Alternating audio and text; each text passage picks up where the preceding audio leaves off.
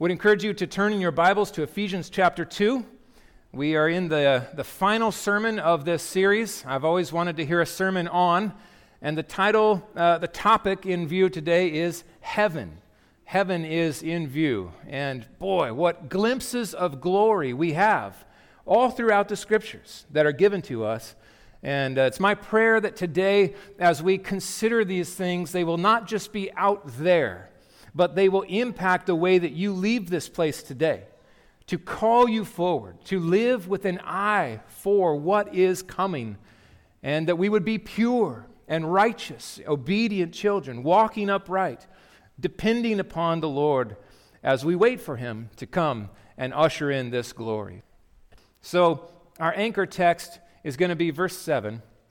Let me begin in verse 4, though with the backdrop of our total depravity, our complete inability to save ourselves, lost in our sins, dead and dying, hell bound, willfully so, God, I love the transition, but God, being rich in mercy, because of the great love with which He loved us, even when we were dead in our trespasses, made us, there's His work, He made us alive together with Christ by grace you have been saved. It means that we don't deserve it and we didn't do it, right? By grace you've been saved.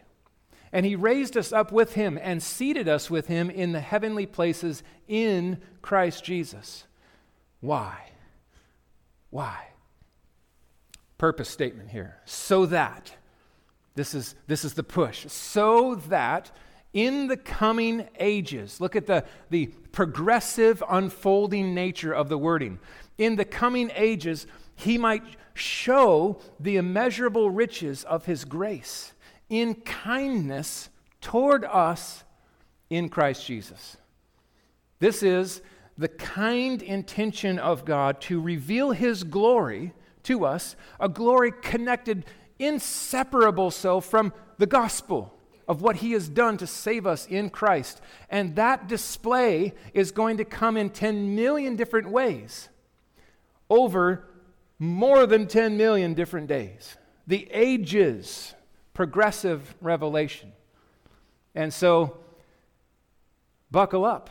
I mean, friends, in Christ, because of what he has done, we are in store for mind blowing glory of God revealed not just in the person of God, but in his works, in what he does, the, the things that he creates, the things that he, he shows us about who he is and his capability in what he does, both in what is seen now, but certainly far more after the curse has been dealt with and removed. So, Let's talk about heaven. I'm not going to spend time talking today about eschatology. That tends to be what happens when you get a question about you know, heaven and, and, and the, the end times. Uh, my goal here today is after all of those events unfold, what happens then? What's the end of redemption, the fullness, the consummation of it all? Well, until we get to that place, there is what I'm referring to as the. Uh, uh, what did I call this? The layover, the layover, the intermediate state. This is where you go today if you die. You go to heaven. This is what Paul says, 2 Corinthians 5. We know that while we are at home in the body, we are away from the Lord, for we walk by faith and not by sight. Yes, we are of good courage, and we would rather be away from the body and at home with the Lord. What's he saying? Well, He's saying that if you die today, you are immediately in the presence of God, although your body is laid to rest in the ground. Now, we can take this too far to conclude that heaven and the fullness of the future in heaven is without a body. Some people even treat the body that way. They say, just get rid of it, man. Be done with this earthly shell, bury it in the ground. Let's go be with the Lord forever. That's not the fullness of the plan. God has a plan for your soul and for your body. So, initially, we have souls with God in his presence. In fact, Jesus said this to the, uh, the thief on the cross Today, today, you will be with me in paradise. Paradise. So, Christians, to be absent from the body is to be present with the Lord in the fullness of joy. In your presence is the fullness of joy. At your right hand are pleasures forevermore. So there is no sense in which you, you, you are transported in, in, in immediate fashion to the presence of the Lord and you're like, oh man, I was hoping for more. You're not going to feel that in the slightest. However, it is not the final experience, it is a layover because your soul is intended by God to be united with your body, your physical body, and there's a future reunion that's about to occur. So, those who are in heaven right now, we would refer to as disembodied souls. They are there with God fully, aware, alive, not soul sleep, not floating around and, and uh, you know, playing a harp on a cloud somewhere. Actual, conscious, fullness, joy, but their bodies are laid to rest here, waiting for the resurrection. Now, the question then begs what do you do while you wait? Or the question that I get asked sometimes can those who are in heaven watch our lives now? I believe they can. I believe they can. Here's why the drama of redemption is such a display of the glory of God day it's in real time you can witness God with full perspective and awareness of his work as he is doing his work and why would we not want full view and witness and experience of that work as it unfolds? The angels, they're involved in that, right? They're sent and commissioned by God to help and aid and assist. And so I think the souls of those who are in glory are enraptured with the glory of God in part because they witness his work to answer prayer, to make dead people alive in Christ, to rescue and save and redeem. A glimpse of this. Just so, Jesus says in Luke 15, I tell you, there will be more joy in heaven over one sinner who repents than over 99 self righteous uh, who need no repentance, basically, is what he's saying. So, who, whose joy? I believe those who are with the Lord, who are witnessing this work of God, this miracle take place. Not just the angels, but I think also the saints the souls. Listen to Revelation, the souls of the martyrs. I saw under the altar the souls, don't, don't miss this, not bodies.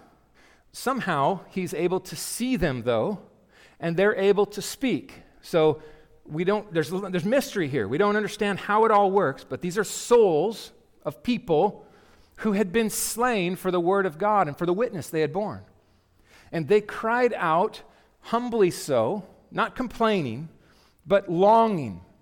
These are their words with a loud voice Oh, sovereign Lord. You see the, the re- regard they have for God, the sovereign one, holy and true.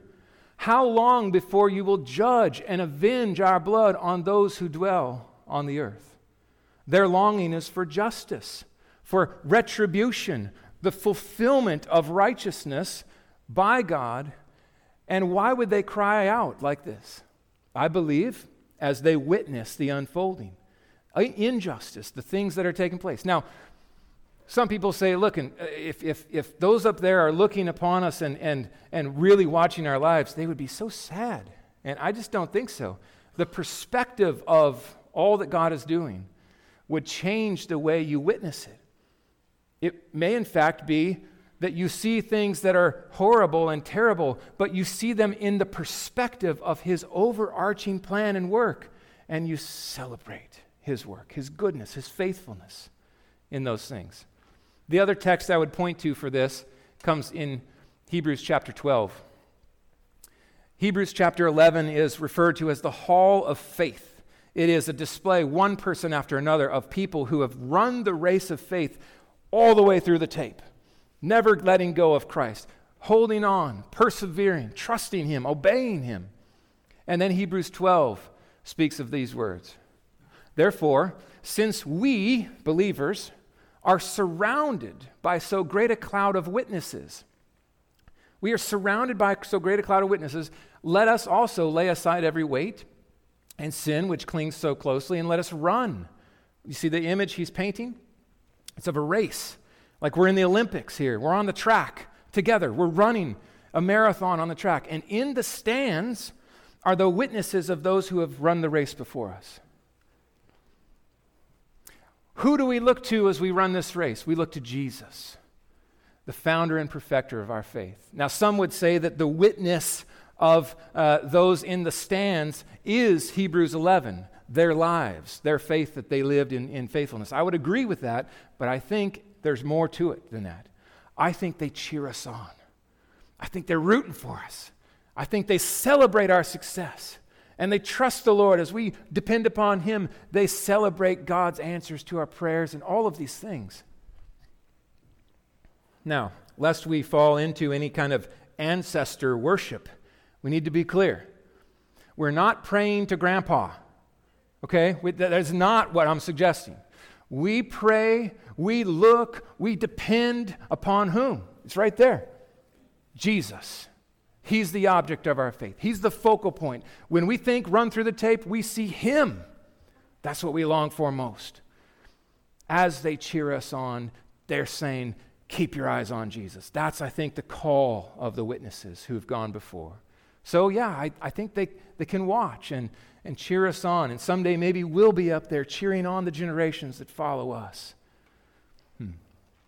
Now we move from the intermediate state to the eternal state. So, after the rapture, after the seven years of tribulation, after the Lord Jesus himself bodily returns to establish his millennial kingdom on this earth, and a thousand years go by, after the great white throne judgment, where uh, the, the uh, devil is released from the pit, makes war, and then Armageddon happens, and Jesus crushes his enemies. Final peace is accomplished. The, the, the, the evil and, and uh, evil doers and Satan, they're all thrown into the lake of fire. After all of that happens, then the eternal state, the new heavens and the new earth. That's where we're going to go and spend our time today, just to orient us in the, uh, the frame of reference of eschatology. This is what we say in our statement of faith. We believe and teach that all mankind, both saved and lost, will share in a literal, physical resurrection the lost to everlasting conscious torment in the lake of fire, which, by the way, Satan is in there with them. He is not Lord of hell, he is tormented in hell, hating every second he spends there. And the saints, the other group, the saints, to everlasting conscious joy and blessedness with the Lord in a newly created heavens and earth. That's what I want to spend our time kind of building out for us today. Revelation 21 and 22 give us a lot of material here. I would encourage you to go home and read these chapters. Read all the verses of these chapters. I don't have time this morning to do all of that, but they are filled with this eternal state experience that we are anticipating. Here's a little bit from Revelation 21. Then I saw a new heaven and a new earth, for the first heaven and the first earth had passed away, and the sea was no more. This is the point where the fishermen are like, oh man, what? We can't fish in glory? I don't know. Maybe there's lakes or something. I, I don't know what that means. There's mystery here. We don't know how it's all going to look. I saw the holy city, the new Jerusalem, coming down out of heaven from God, prepared as a bride adorned for her husband. And I heard a loud voice from the throne saying, Behold, the dwelling place of God is with man. Do you see how it comes down together? Heaven and earth meet. They're brought together once again forever. He will dwell with them, and they will be his people, and God himself will be with them as their God. It's not just a longing that we sing about at Christmas time. Emmanuel, God with us. It's not just 33 years of incarnation, it is eternity, face to face with King Jesus as he rules and reigns over a kingdom where there is no darkness, no sin no death, no curse. Now, the plan of redemption is focused on the saving of sinners, but it is not limited to that. In fact, the work of Jesus on the cross is more than that. It accomplishes all kinds of things. His victory there accomplishes what Paul speaks of in Romans chapter 8. For the creation itself waits with eager longing for the revealing of the sons of God. Think about that. That's us. That's us. Creation is waiting, it's groaning, it's longing to see believers glorified the new heavens and new earth. For creation was subjected to futility, not willingly, but because of him who subjected it, in hope that the creation itself will be set free from its bondage to corruption and obtain, listen to this phrase now, the freedom of the glory of the children of God. This is, creation is connected to believers, to our redemption. I like how Randy Alcorn, in his book on heaven, excellent book, by the way, get that book, read it, so good. He says, Creation fell under the curse on our coattails. We brought it down with us. We rebelled, and, and creation itself was subjected to futility. Consider this. When you see the glory of a sunrise, the beauty of an intricate flower, the uh, amazement of your pet who's happy to see you after a long day? Futility. There's still glory there, but it's a diminished glory. Think of what it will look like when that is lifted. So, just as creation followed us down in the curse because of our sin, so too creation will rise on our coattails and be set free from this bondage and its corruption. What is that going to look like? Let's consider a few of those things as we go through this morning. I want you to think two words here, two words. As I studied, I was struck by these two words. One, newness. There are going to be radically new things that we can't even conceive of that we experience in this future new heaven, new earth. It is, in, in many ways, it's going to be brand new, but it's also this word, continuity. There's going to be familiarity, continuity to many of the things that we experience in this life on this earth right now. Just as your body will be raised and equipped for eternity, so too God will equip his creation for eternity. So when you think about going to heaven, don't ever think that's the that's the long time place. That's not the arrival place. That's just temporary. Your long term existence, like your arrival city, as it were, is the earth. Real trees, real grass, real dirt, real flesh and bones, actual breathing of air, right? Not just some ethereal, ghost like experience up here. This is our future. Newness and continuity. You'll see these words show up as we move through answers to some of these questions that have been asked. No separation from God, no sin, no curse, no death. Can you imagine going skydiving? Being confident that you can't die? Hey, bring it on, man. I'll do it then. I'm not going to do it now. No fear, no brokenness, no guilt, no shame, no darkness, no chaos whatsoever, no enemy. You can't even conceive of life like this, right? I mean, this changes how we think of everything. Hmm. So, who will be there? Who will be there? 12 questions to answer and build out from the text. Who, who's going to be on this new earth that God makes? Answer billions of sinners saved by God's sovereign grace through Jesus Christ. Billions. Almost so many that you can't even number. Although, maybe then we could because of our capacity. Billions of sinners, be it, that no one will be in glory who is not a sinner except for Jesus Christ. And he wasn't a sinner, right? saved by the sovereign grace of God, saved through the work of Jesus Christ. All of us will share this in common. And there will be some, as promised, as elected before the foundations of the world, some from every nation, tribe, and language or tongue. Every people group will have representation on the new earth in their story. He chose, that's the Father. He chose, He elected, He then assigned the destiny, predestined.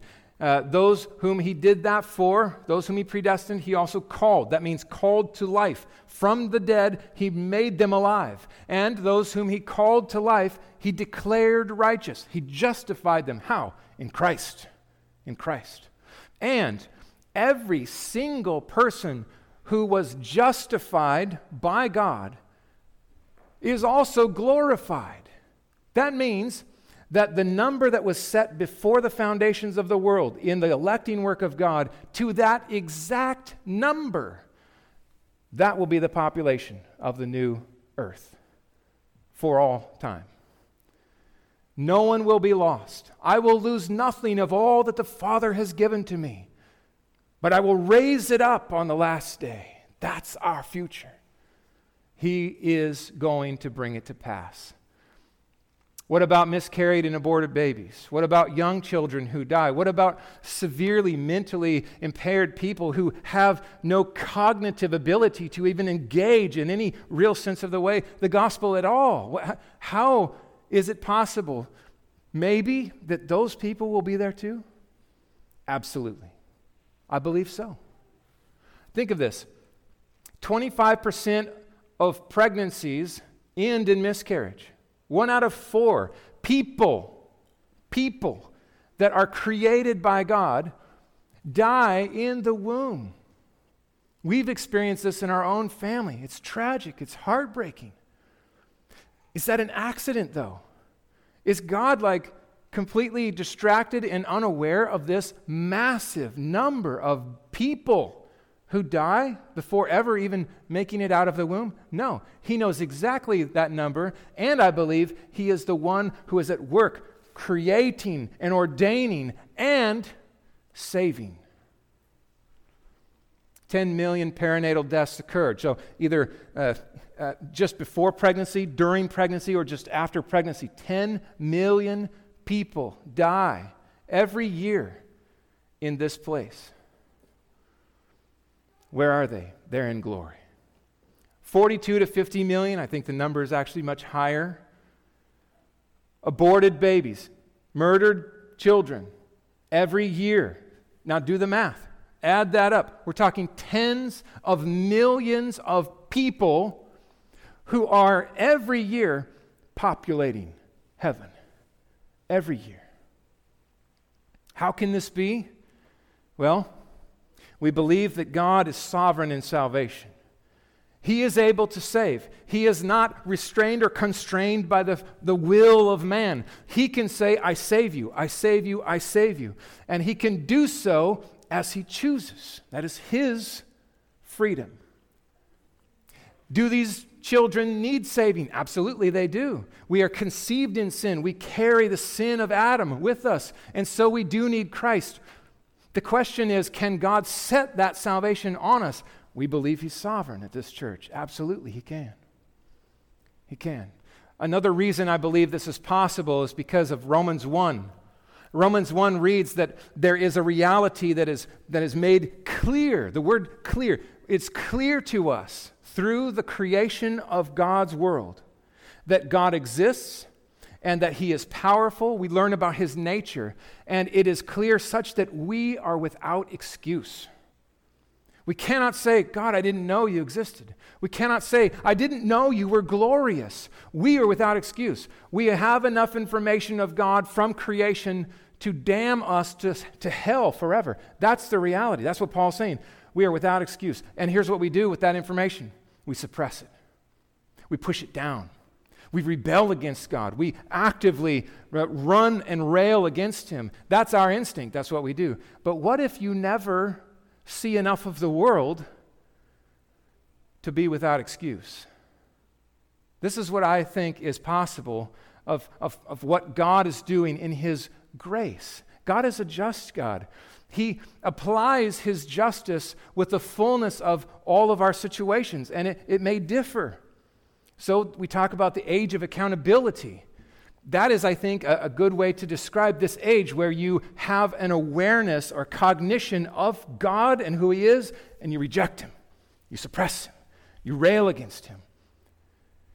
If you die before that, then I think that God can set upon you a salvation, take you to Himself, and show you marvels, the marvels of His grace throughout eternity, all in Christ, lavished upon us. So, be encouraged, friends. Heaven is going to be populated to a degree that we can't even conceive of right now. Billions upon billions of people. Number two, what will we look like? What will we look like? What is sown, Paul says in 1 Corinthians 15, what is sown, the seed of our body, well, that's perishable. But what is raised at resurrection time is imperishable. It's sown in dishonor, it's raised in glory. It's sown in weakness, it's raised in power.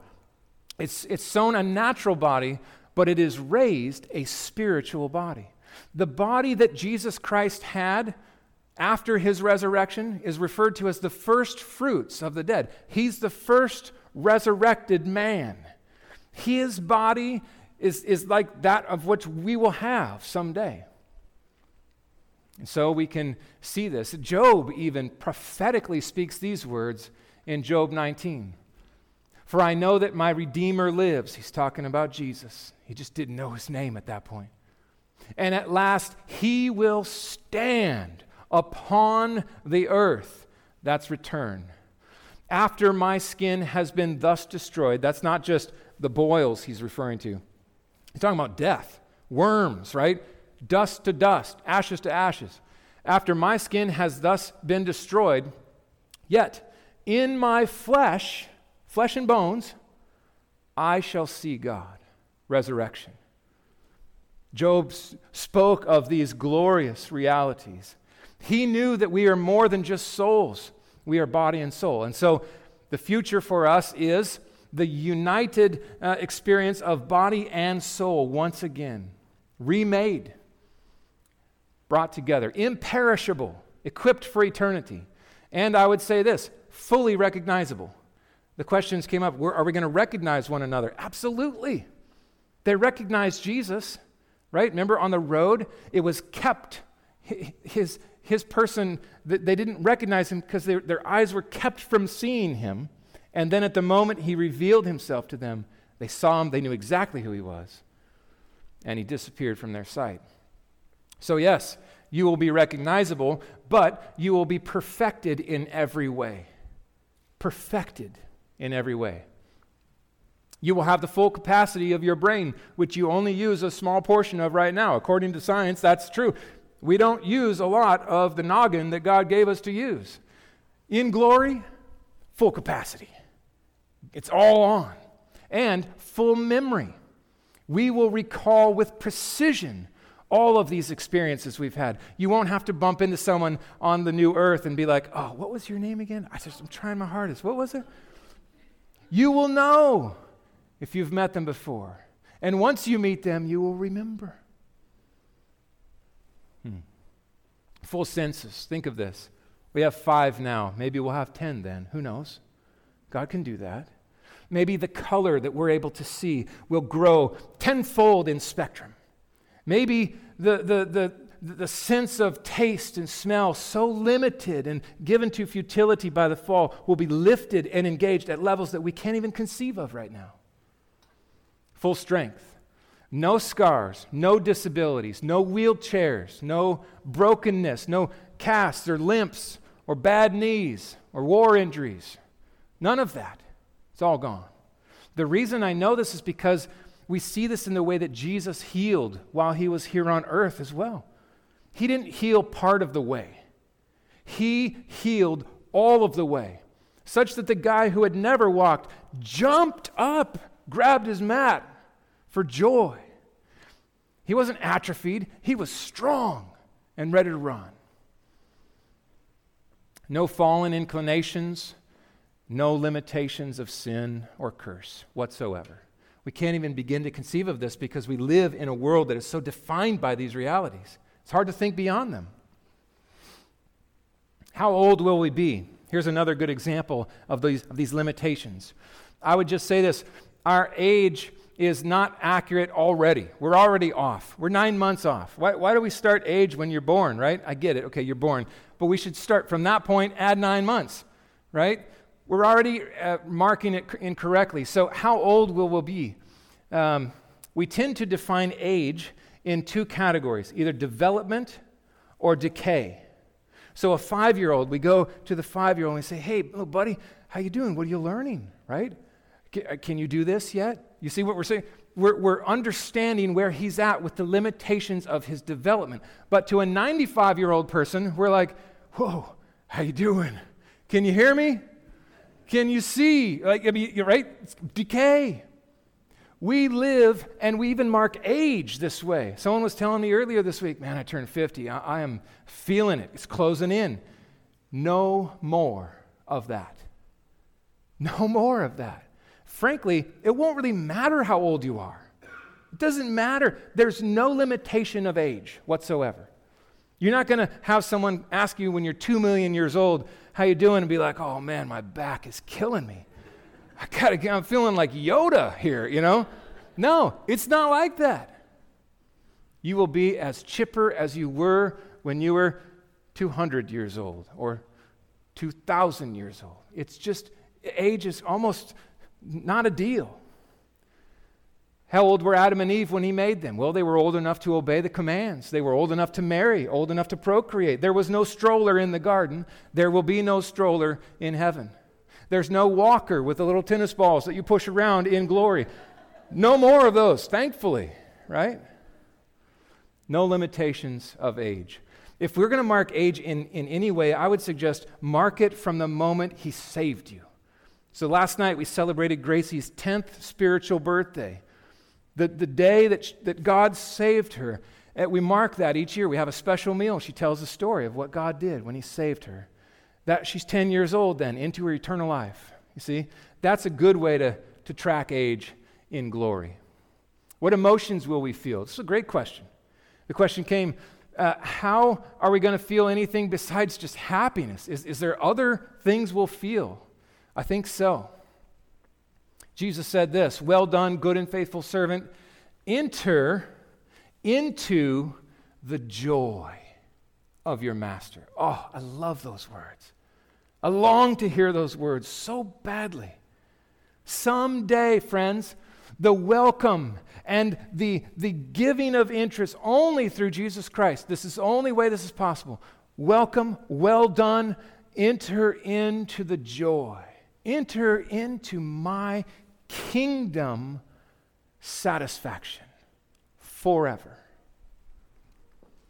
We will feel perfect satisfaction and joy, perfect love and peace. There will be no insecurity, no fear or concern that it's going to fade like the glory on Moses' face. It's not going to fade. Like when you go to the Grand Canyon for the first time and you are just blown away in awe, and then the tenth time, you're like, yeah, I've been here before. It's not like that in glory. You will have the fullness of joy forever. God will continue to blow your mind day after day after day. Perfect memory and perfect perspective. The reason I think uh, we will have perfect memory is that the glory of God is given as much in the contrast as it is in the joy, right? Amazing grace, how sweet the sound that saved a wretch like me. I remember who I was. Look at what he did. You see what I'm saying? The memory is not to our shame, our guilt, our condemnation. The memory is to his glory. We will remember the contrast of the black backdrop of sin and darkness against the perfections of God and his grace forever. The reason I think that's true as well is because of the scars our Savior will carry in his hands, in his brow, in his side, in his feet. Those are the reminders of a past, a glorious salvation he has accomplished for us. Those will be eternally present. Will it spoil our joy if our loved ones are in hell? This is a weighty question. I think all of us can probably identify some family members or good friends that are running breakneck toward the fires of hell or are already there. Is it the ultimate killjoy when you get to glory and you know that your family member is not there? The answer is no, it isn't. Listen to the tender mercy of God. He will wipe every tear from their eyes. It's not a command, hey, stop crying. It is a love, an intimacy, an up close, wiping every tear away. Death will be no more. There shall be no more mourning. There's your answer. No more mourning, grieving, no crying or pain anymore, for the former things have passed away.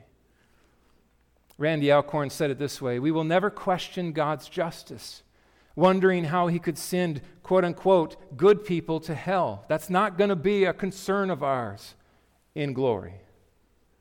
Rather, we will be overwhelmed with his grace, marveling at what he did to send bad people, sinners like us, to heaven, to walk the forever streets of his blessing. One of the reasons God has ordained that there would be the darkness in our experience is to show the full range of His glory. And His glory is also displayed in His justice and His recompense, His wrath. God is glorious in these things as well. This is not an accident. Uh, Eden wasn't a mistake. He wasn't surprised, like, oh, whoops, that really didn't go the way I was hoping it would go crazy snake. You know, no, this was plan A. He ordained, before let there be light was spoken, he ordained and chose to save a certain specific group of people. How? By the shed blood of his son for their sins. This was his kind intention from before there was time. And this is plan A, and it is working itself out. The justice and mercy of God is his glory and eternity will display that. And it says, even in the book of Revelation, that the saints will rejoice upon the judgment of God. Now, that's hard for us to con- conceive of now because our hearts are so woven in in longing to see salvation come. But part of the glory of eternity is displayed in mercy and justice. Now, will we know everything? Will we know everything? Paul says in 1 Corinthians 13, For now we see in a mirror dimly, and we all can agree. Yes, that's true. We do. We don't see fully. But then, face to face, someday, no more of this dark, this clouded experience, clarity coming. Now he says, I know in part, then I shall know fully, even as I have been fully known. A, a word there that we could use is truly or accurately, not exhaustively. It is impossible. Let's just say it's impossible for us to know everything. We are finite creatures. We cannot. That's part of who we are by the creation of God. We are not God. Only one can know all things, and that is the infinite God who is. He knows all things, and He is infinitely glorious. And this is good news because as we discover the glory of an infinite God, we delight and that's our occupation forever. We will, on a day, discover the amazing glory of God, and then we'll do it all over again throughout all of eternity. There won't be anything that's lacking, but we will never fully explore Him. We can't. He's that great, and our, our minds just can't conceive of how big that God who loves us is. Will we experience time? Will we experience time? Uh, when the trumpet of the Lord shall sound, and time will be no more. Wrong. Wrong. That hymn needs to be adjusted, friends. Time is never going away. You are a finite creature. I would say it this way if you have a beginning, you will always have time. Now, it may be marked differently, but we are not those who can live outside of time like God. He is the only one, the infinite God, who created space and time, and He can enter in or be outside of it. We're not God. We're finite creatures. We exist in the restraints and constraints of substance, which means there's always a point along the way where you look back and say, I started, uh, you, and you may mark it differently, but we exist. And the, the wording that I like to use is succession of moments. So in glory, when we worship our glorious Savior, we'll start singing a song. And then we'll finish it. And we'll be aware of what took place. The, the, the flow of moments has passed. That is a glorious reality. And uh, we know that there won't be any night, so our solar system is going to be different some way or another. We're going to track it probably differently than we do now. But the reality is, is that time is, is going to be made up of succession of moments. And here's a little glimpse that we have into this uh, Revelation 22, verses 1 and 2. Then the angel showed me a river of water, the water of life, bright as crystal, flowing from the throne of God and of the Lamb through the middle of the street of the city. Also, on either side of the river, the tree of life with its 12 kinds of fruit, yielding its fruit each month. Each month. There is a, a, a, a, a clear, established amount of time labeled and tracked, right? The fruit of this tree there's 12 kinds of fruit, and it's, it's going to bear this fruit, differing fruits in the month. So, somehow or another, maybe it's a, a month of 28 days or 31 days or 3,000 days, I don't know, but it's a month on the new earth. Time is our experience forever as finite creatures. What language will we speak? Here's an interesting thought. What language did Adam and Eve speak? Uh, did they have to get uh, the Rosetta Stone out and be like, okay, hold on, honey. I don't know what you're talking about, you know, Rosetta Stone. No, they spoke. What language was it? I don't know. Uh, will we have this heavenly language? Will we have just this, this shared common tongue of the saints? Maybe. Or maybe we'll know all the languages. That'd be cool. Uh, it won't be hard to learn.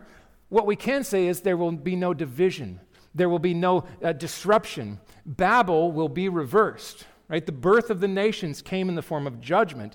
There is a reversing of that curse that brings us now together as one people, the saints, but at the same time preserves the glorious diversity that God has created and delights in eternally. So, some from every nation, tribe, and language specifically, it says. How this works, I don't know. But uh, you might want to brush up on your Spanish. It could be the one, you know, I don't know. Some people say it is. I kind of doubt it's English. Uh, English is weird, it's hard. What will our relationships be like? I remember uh, studying this with some guys in Bible school. Jesus says this For in the resurrection they will neither marry nor are given in marriage, but are like the angels in heaven. And all the guys are like, oh man, we got to get married, bro. We got to get married before Jesus returns, before marriage goes away. We got to we got to find a wife quick. In the resurrection, there is no marriage. So, on the eternal uh, experience on the new earth, um, you won't be married. Marriage is a temporal gift. It's a living, breathing illustration of the covenant love of, of Christ for his bride, the church. So there is marriage in heaven, in the sense that Christ is there and we are there, his bride.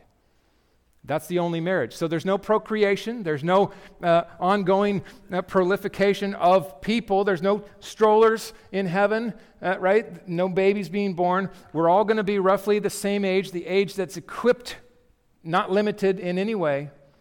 And Randy Alcorn says it this way God usually doesn't replace his original creation, but when he does, he replaces it with something that is far better, not worse. So you're not going to be up there in heaven being like, man, I'm, this is such a letdown. I was totally wanting to be married up here. No, I think that person who is joined to you in the covenant bond of marriage, who loves Christ, is going to be uniquely woven together. The mingling of souls we talk about down here. So, a, a, level of friendship we can't even imagine right now. Your children, yes. Your family, absolutely. All who are in Christ, recognized, yes. Together, absolutely. Hmm. Perfect love, spouse, family, friends, and then think how it goes on from here. Think of the love we have for one another here. That's the tip of the iceberg. The kind of sharing of life, the kind of joy, the kind of spending of time. And then this hey, tell me your story. Tell me what God did. And the re- revealing of the wonders of His grace in stories of people that we meet, right? You run across someone and they're like, listen, you don't remember me, but when I was six years old, you taught my Sunday school class, and that day God saved me. And, and you, never, you never knew this, but here I am, and I just want to say thank you. Man, yes! Think of all of the discovery we'll have. And from there, maybe we'll be like, hey, Joshua, uh, let's go for a jog, right? Moses, let's go for a swim. I don't know. We're talking on an earth with real people, the saints of old. And we got plenty of time to hang out with whoever we want. The glory of God is the focal point of it all, but it is set on display in all of these relationships, right? It's not just that all we're going to do is be before his throne 24 7. We're going to want to be there as much as possible, but there's tens of millions of other things we're going to be able to do as well for his glory, delighting in him and enjoying him. The question came what about these mansions we hear about? It feels weird to, to think of a, a, street of gold lined with all these gigantic mansions and people like out on the front porch, like, well, I'm not married, uh, and there's no kids. Uh, there's no night, so I don't need bedrooms. Like, what do I do with this huge house? It seems sort of weird to have a mansion, right? Yeah, I think it is. I, I don't picture that at all. Uh, Jesus said this In my Father's house are many rooms. King James Version says mansions. I don't think that's the best translation. Rooms. If it were not so, would I have told you that I go to prepare a place for you? And if I go to prepare a place for you, I will come again and take you to myself, that where I am, you may be also. What do we make of this then? Jesus is using Jewish wedding language the son of the father would go and be betrothed upon the approval. But then he would say to his bride, Listen, I go to prepare a place for you. I'm going to build out a wing on my father's house. When I get his approval, I'm going to return. And it's on. Wedding time. The bells will ring. And be ready. You don't know when he's going to give the green light. But I'll be back. I'm going to come. I'm going to take you to myself, that where I am, you may be also. And we will live happily together forever, right? That's what Jesus is saying. He's saying there's plenty of room in the Father's house, and I'm going to prepare a place for you. So wait for me, trust me, depend upon me. I'm coming back. I'm coming back. One big family together forever.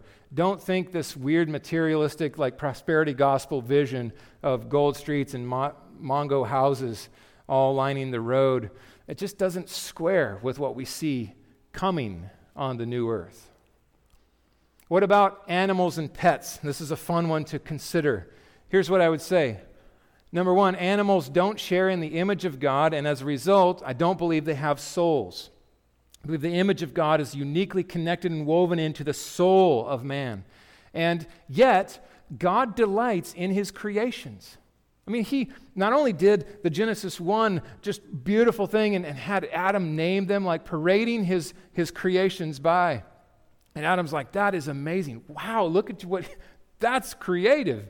Uh, but in Job, he brags about what he made. Like he, he says to Job, chapter after chapter, hey, Job, have you considered the horse? You see that? You see his strength? Do you hear the noise he makes when he snorts? Guess what? That's my horse. I made that. That's my horse.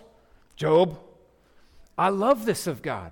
He delights in his animal creations.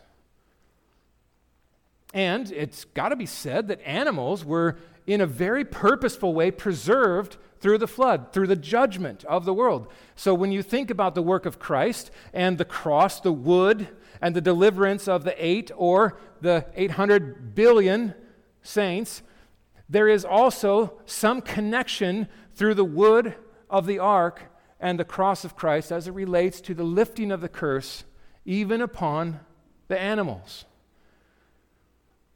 We know that animals will be part of the millennial kingdom on this earth. The, the lion, it says, will lay with the lamb. That's pretty crazy. Like the lamb was food, now they're friends. Um, the child will play with the asp, the, the poisonous snake. No more fear, no more danger. So there's like a disarming of the animals from the curse in the millennium. I think it's going to echo throughout all on the new heaven and new earth. Lastly, I would say this uh, as it relates to your pet God loves to give good gifts to his children. The question of will our little chihuahua, fallen as he may be, will he be with us on the new earth forever? I don't know, but God can, if he wants, he can bless you with your current pet. Redeemed, right? He's not going to bark at people when he's not supposed to or pee on the floor when he's not supposed to. Like he's going to be a good boy, truly, forever. If God wants to do it, there's nothing that would keep him from giving you your pet down the road. So I don't know if they're going to be there. They don't, you know, God can do something specific to bring them there. But uh, that's what I would say on that. Now, add to that this will they talk? Will animals talk? You got to ask the question. When the serpent talked to Eve, she wasn't like, hold on, wait a second. That snake can talk. I'm out of here. That's weird, right? No, it was no big deal. Like, there's this, talk, this talking snake. Okay, let's talk. What do you got? That wasn't weird for her. So, maybe in the garden there was some kind of conversation going on with the animals. We don't know. We know that God made Balaam's uh, donkey talk. That was definitely weird. That weirded him out. Listen to this verse in Revelation 5:13. I heard every creature in heaven and on earth, so angels and I would say animals. And under the earth and in the sea and all that is in them, saying, speaking, what do they say? To him who sits on the throne and to the Lamb be blessing and honor and glory and might forever and ever. So it's possible that there will be a totally new dynamic in our interactions with animals on the new earth throughout all of glory. What will we do forever? I, I, hope by now you're beginning to answer the question will we be bored in heaven? With absolutely no, right? The idea that in any way at all we would be bored running the, the, the, the, the fields of the new earth is just beyond me. A lot of people have asked me that over the years, and I'm just like, oh man, we got to look at this. Look at what's coming. Boredom is gone. What will we do? Well, we will worship, my friends, unrestrained and forever. No longer will there be anything accursed, but the throne of God and the Lamb will be in it, and his servants will worship him.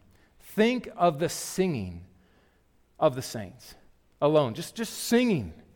Think of the worship and the adoration to see his eyes with your eyes, to be able to come and hug him and thank him, actually hold him and embrace him.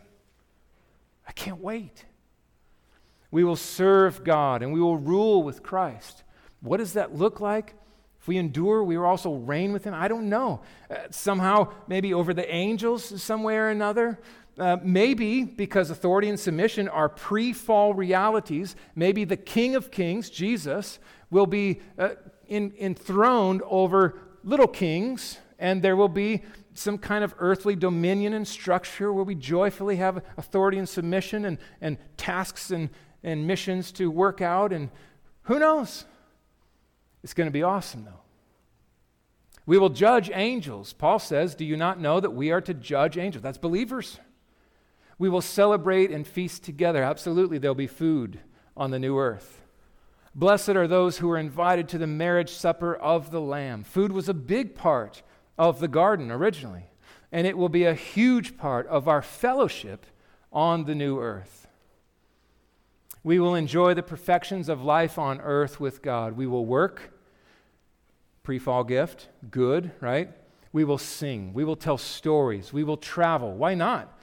Remember, we have perfect recollection. We know how to build rockets. We know how to build cars. We know how to do all kinds of things.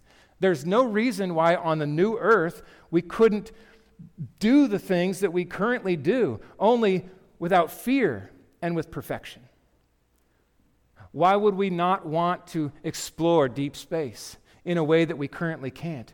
Maybe we'll have access to do these kinds of things in ways we can't even dream of right now. Relax, swim, climb, play sports. You realize that when you play tennis with someone and you beat them, you haven't sinned against them per se. Uh, that, I mean, that's, and you may have, but there is a way to play tennis righteously and have a lot of fun with it. Who knows? I'm not sure about golf, but tennis, yeah. We will study our Bibles because the Word of God will never pass away. Never pass away. Not a word of God's Word will pass away. Think of studying your Bibles with the saints together and sitting and hearing Jesus expound on these words. Let me tell you what else was happening, guys. This was going on, and then this, and then this, and I said this. Man, talk about Bible study. Cook and eat, enjoy hobbies. Who knows? Now, this question caught me off guard. This is the last one. Can we sin and mess this whole thing up? I have never asked this question. I was surprised by it, honestly. I never even thought of that. I think it originates in the garden, right? Like Adam and Eve, eh, God said, it's good. And look what happened. So, if it happened there, could it happen on the new earth? Could I be like that guy that blows the whole thing? And then future generations are like, we were fine until Jeremy, right? Playing tennis you know, can we mess it up? The answer is a resounding no. We cannot. I'll tell you why. We live in the sovereign plan A of God. He was not surprised by the garden, as I've already said. This was the plan. He unfolded the plan. And we are held in the finished work of Jesus Christ. His blood was shed perfectly once for all we are in the security of the new covenant, in his blood. Listen to the new covenant described in the book of Ezekiel, chapter 11. God speaks this through his prophet I will remove the heart of stone from their flesh and give them a heart of flesh, that they may walk in my statutes and keep my rules and obey them. Totally new inclinations, a longing to obey and they shall be my people, and I will be their God. Jeremiah builds this out, takes it a step farther. I will make with them an everlasting covenant. Do you see this? Everlasting. That I will not turn away from doing them good, and I will put the fear of me in their hearts. Listen close now. That they may not turn from me. So here's the reality. Before you met Jesus, you were able only to sin. When he met you, he set you free from the power of sin and the penalty of sin in Christ. Someday, when we are set free from the very presence of sin, we will no longer be able to sin. We won't be able to sin. We won't want it, nor could we if we did. That's pretty awesome. The new covenant. Jesus says, in my blood. Do this in remembrance of me. Our response this morning. With this in view, as we plant our feet in this world right now, oh, what a contrast. How should this equip us for life this week? Well, friends, listen to how Paul thought of this. With all of this in view, so we do not lose heart though our outer self is wasting away, right? We're feeling the, the, the, the, ravages of sin, not just out and around us, but in our own bodies. We are fading to glory. Though our outward, outer self is wasting away, our inner self is being renewed day by day. And then he, it's like he surveys all of this mess in this world, all of his sufferings, all of his heartache, and he says, This light, momentary affliction is preparing for us an eternal weight of glory beyond all comparison. You see what he's doing? He's holding up the tiny little amount of years we have on this earth against the unending pleasure and satisfaction of perfection that is to come. And he is able to speak of this struggle right now as light and momentary. That's my prayer. That as we anticipate all of this, we will say, Oh Lord, I want to persevere. I cling to you. I look forward to this day. Hold me, purify me, prepare me for this. Find me faithful. So, these things embrace King Jesus with all your heart, soul, mind, and strength. Worship him now because you're going to forever. Serve him now because in eternity you will. Obey him now with all your heart. Proclaim him to the ends of the earth and anticipate his return. Let's pray.